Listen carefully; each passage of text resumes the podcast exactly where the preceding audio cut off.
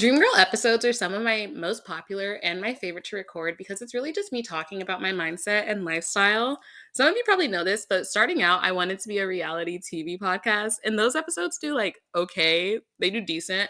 But the first time I sat down to do a lifestyle episode, I got the worst case of imposter syndrome, but it ended up being my most popular episode. So I decided to just keep going with it. But I truly feel like from January to now, I've had such a shift in mindset and it's changed me so much for the better. Rehashing my Dream Girl simulation theory for those who haven't listened to that episode from way back then.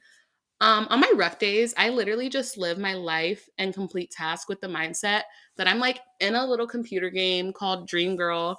And child me has designed the perfect character and is playing and having fun. If I'm at the grocery store, I'm okay, just enter Dream Girl mode, do what you have to do, complete the task, do what a Dream Girl would do. And that's what I do. That was a lot of do's. But when I have no choice, I just have to get through the motions sometimes. When I'm having a hard time, I just channel that game in my head. There are times I forget who my Dream Girl is and what she's like.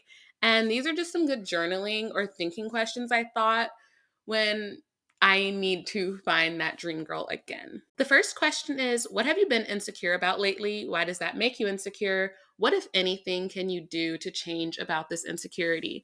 I am anti-complaining for the most part. And if you cannot change something you're insecure about, literally just stop complaining about it. But these are about insecurities you probably, not probably, but this is about an insecurity you can change, within means. If you're insecure about your nose, I'm not going to say, go and find a way to get a nose job. If that makes you so insecure, fix it. No, not that extreme. I had a huge insecurity about my lack of friends. For the past 4 years or so, I had men bringing up, my family would ask me why I didn't have a ton of friends. And it was kind of embarrassing. I'm not going to lie. So I decided to make an active choice and change the fact that I had no friends. It made me insecure because it really brought me back to my childhood. Growing up, in elementary school and everything, and in high school, I was severely bullied. I barely had any friends. I think I had 3 friends in all of high school. So I wasn't very popular. So as an adult, of course, a lot of people say this, but after graduating college, it's kind of hard to make friends, and a lot of my college friends, they went to different states, they did different things. And I just fell out of touch with a lot of them, but it made me insecure and it made me revert to my childhood me. And I'm is something wrong with me? And I just always felt I was on the outside of the world's hugest inside joke. I would see girls walking by and laughing and I'm they are laughing at me.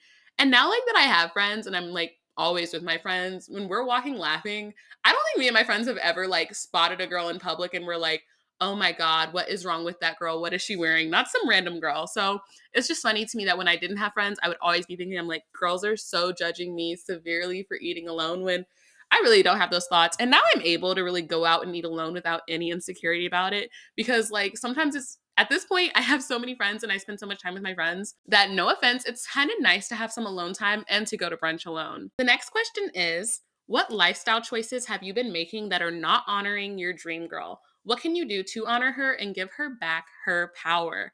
You need to treat your dream girl, quote unquote, like you would Beyonce or Taylor Swift. You need to treat her with respect and you need to point out what you're doing that's not respecting her. It's no secret that I'm a club rat and I truly do love going. I love music and dancing, but I realized how clubbing was becoming a bad lifestyle choice for me. I was going sometimes 3 or 4 days a week. And even if I was waking up on time for the gym, I still wasn't honoring myself. I wasn't showing up to the gym as my best self. I wasn't showing up to my daughter as her best mother because I was hungover and I'm here's Cheerios for breakfast. Even though you normally get waffles, I wasn't honoring my dream girl. I was being mean and not prioritizing growth. This sounds so nerdy, but I went a month not finishing a book, which is crazy for me. I think that's the first time that I haven't read a book in a full month, probably since I was 6 years old, which is, I wasn't prioritizing who I truly am to my core. I decided to take a step back and only go out if I really wanted to go. If it was yeah, I'll go, I was no, I wanted to only go out if I'm yes, I will go. I'm so ecstatic to go. I feel I had a problem saying no to going out so many times because of my previous insecurities, I talked about with the previous question of oh, in my childhood, I didn't have a lot of friends and I got made fun of sometimes. So I was always like trying to keep myself in these friend groups.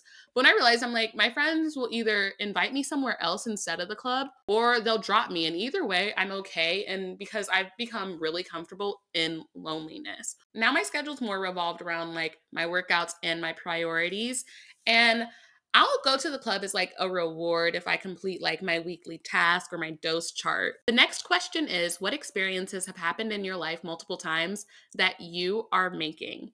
To me, accountability is everything. It's the best way and the healthiest way to give yourself tough love. I'm so against being like, I'm so fat, I'm so fat, I'm so fat, and just constantly beating yourself up. But accountability is a healthy way to keep your priorities set. For me, I had to look at a big picture and a timeline of my life and see what mistakes of my life I was making continuously and what mindsets led me to make those choices and mistakes. I am literally so not good with drinking enough water. I'm better than a lot of people, but like also compared to a lot of like my gym rat friends and other people I know, I suck at drinking water.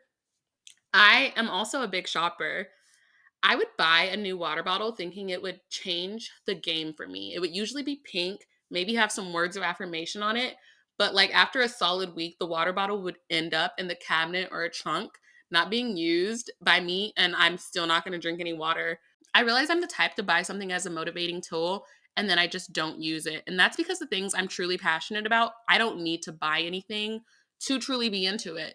Even my podcast, when I first started it, I just recorded it on my phone. I didn't say, I'm going to buy a microphone so I can get really serious about my podcast. Because immediately when I started recording it, I was like, oh, this is fun.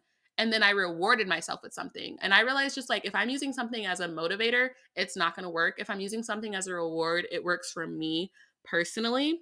And in general, I realized with a lot of my relationships, like personal and friendship, all those types of things, people that were like kind of getting me to chase a bone after them, I wasn't good at.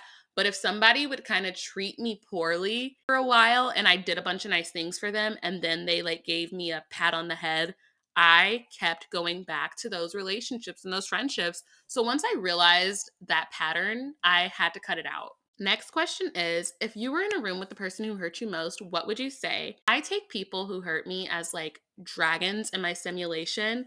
And the person who hurt me most is obviously like the final boss dragon who's stopping me from getting to my next level. So I just got to veto them.